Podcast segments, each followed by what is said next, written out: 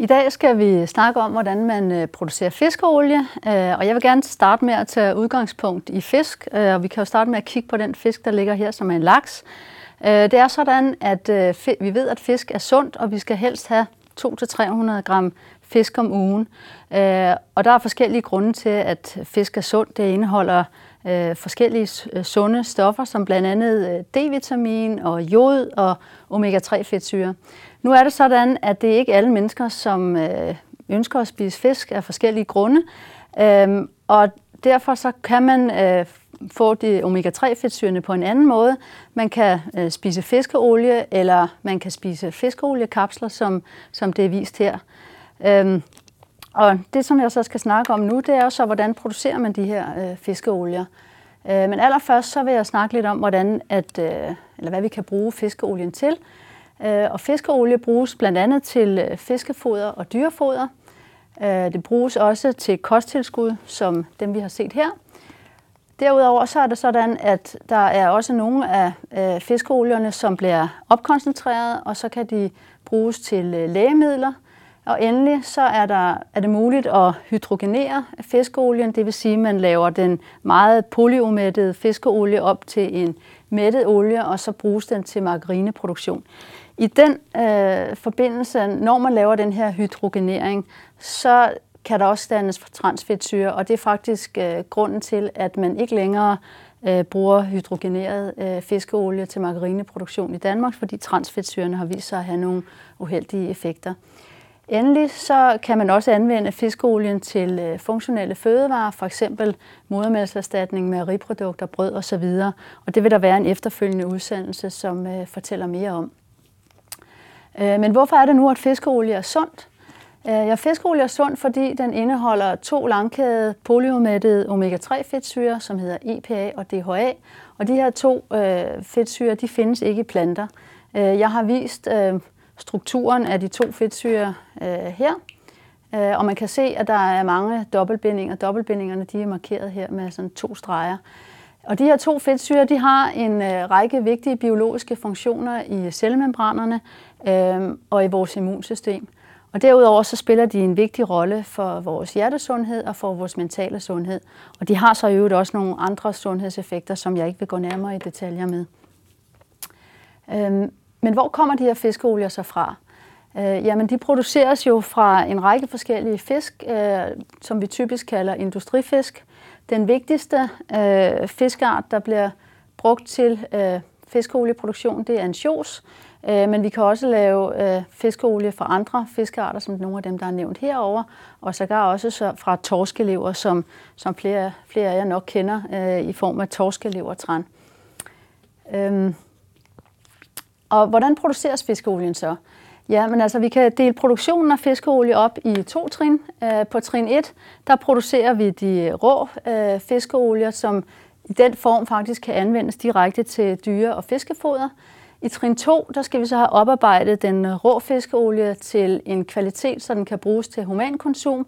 Og der kan vi så have tre forskellige typer. Vi kan have fiskeolien, som øh, efter oparbejdning kan bruges som, som den nu er, eller vi kan vælge at opkoncentrere fiskeolien enten i form af etylastre eller i form af triglycerider, og det kommer jeg nærmere ind på om lidt.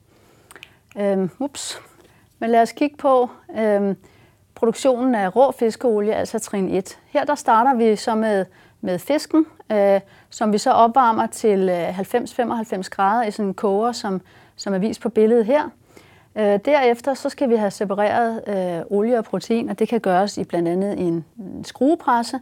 Øh, og derved der får vi så en oliefase, og vi får en proteinfraktion.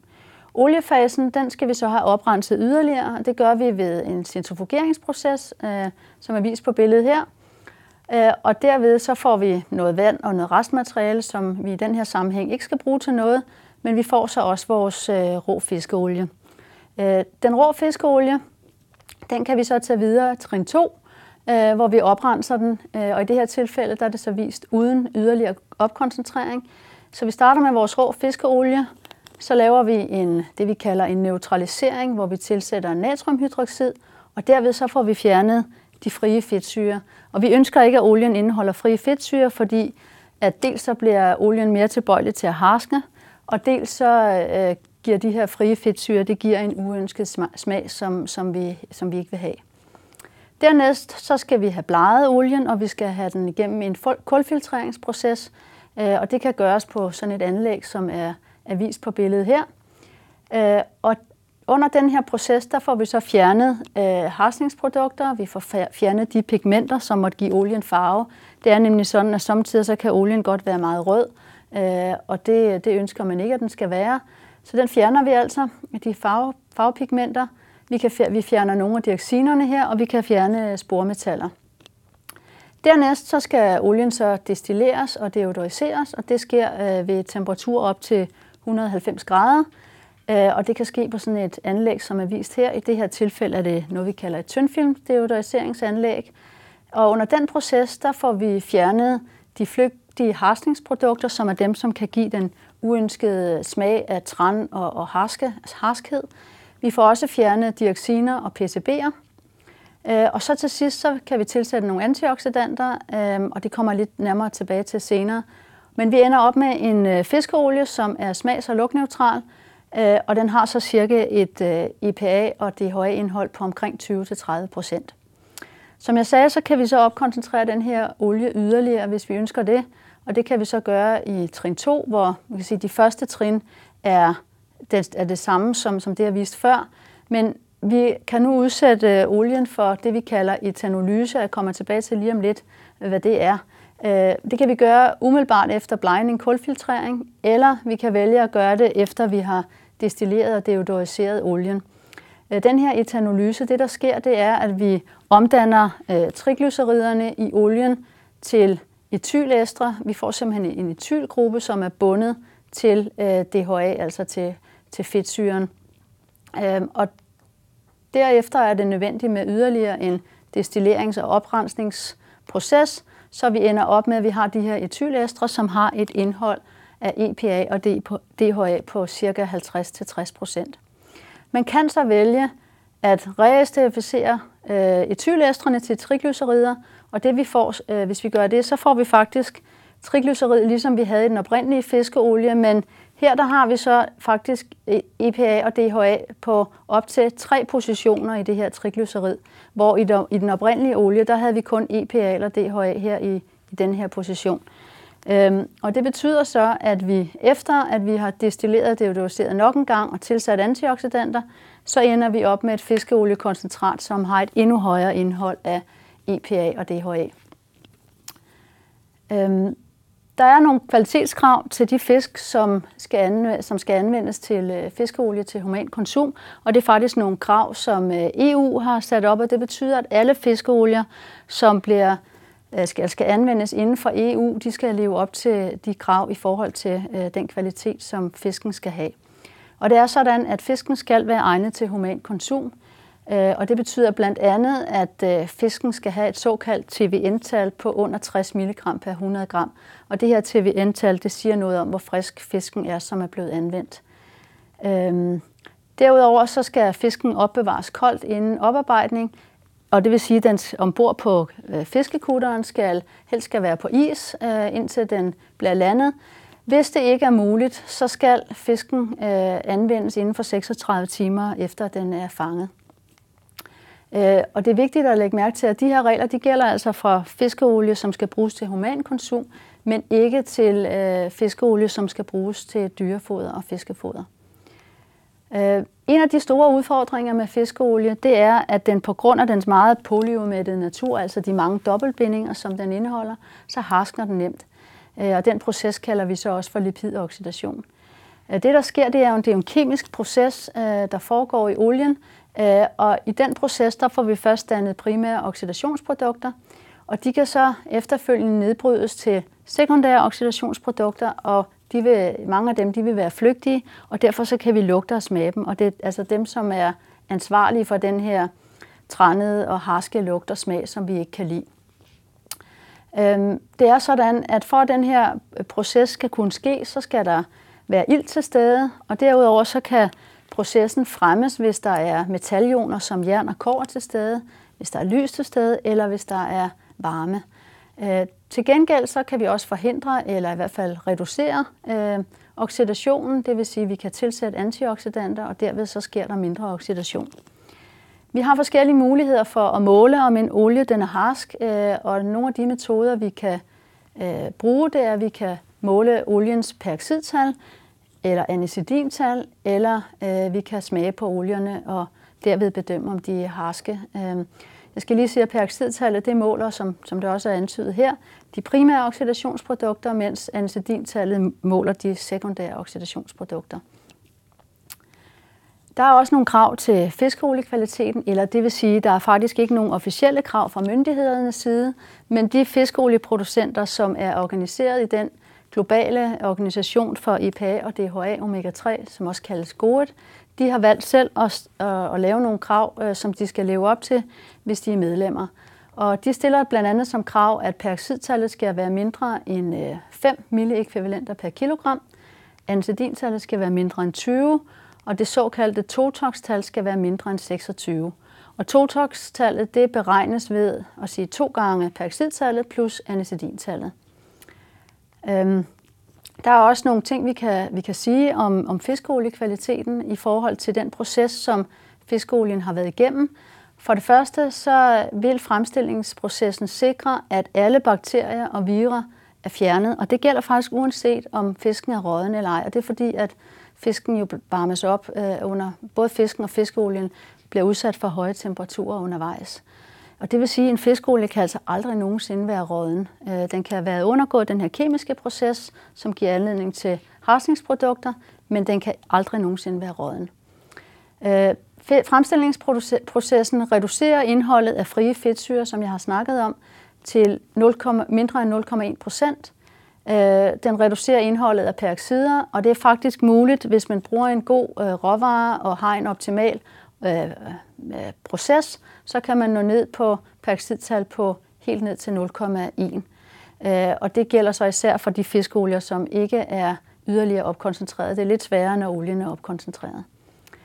Øh, vi, kan også få, eller vi vil få reduceret indholdet af flygtige oxidationsprodukter i den her fremstillingsproces, og der er det faktisk muligt at nå ned til et antidintal på, på mindre end 3.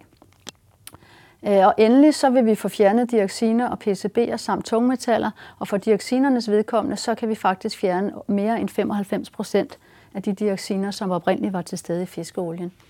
Og endelig så øh, vil tilsætning af antioxidanter øge oliens oxidative stabilitet. Øh, nu er det jo sådan, at øh, jeg har snakket om, at fiskeolierne kan harske, og så kan man jo stille det spørgsmål, er harske fiskeolier sunde? Øh, og der er man jo så nødt til at tage stilling til, hvornår er en fiskeolie harsk. Øh, og man må jo sige, at altså når der er sket en ændring i, eller en stigning i peroxid- og ancidintallet i forhold til det, som olien oprindeligt havde, så er der jo sket en eller anden form for, for harskning, og der vil være dannet nogle harsningsprodukter, øh, og dem er man jo så nødt til at forholde sig til. Øh, men så når vi snakker harskning, så er vi jo nødt til at kigge på, hvor, hvor, hvor, hvor harsk er olien egentlig. Øh, og vi har så kigget på øh, en olie, som har et totokstal på under 26. Hvordan er det så egentlig med de omega-3-fedtsyre, som var til stede øh, oprindeligt?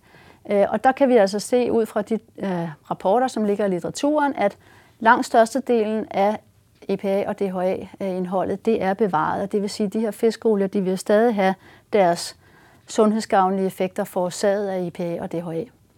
Men vi ved også selvfølgelig, at nogle af de her harsningsprodukter, de kan have negative øh, sundhedseffekter. Øhm, men det vil formentlig kræve et højt indtag af fiskeolie og sandsynligvis også høje koncentrationer af harsningsprodukterne, før at man vil se de her negative sundhedseffekter. Så jeg vil sige, at efter vores bedste overbevisning, så giver et almindeligt øh, dagligt indtag af fiskeolie, øh, hvis fiskeolien har et totokstal på under 26, ikke anledning til, til problemer eller bekymring. Øh, men vi må også sige, at der er behov for mere forskning, så vi kan få bedre viden eller mere viden om, dels hvad det er for nogle harsningsprodukter, der dannes, og øh, hvilke eventuelle negative effekter de måtte have.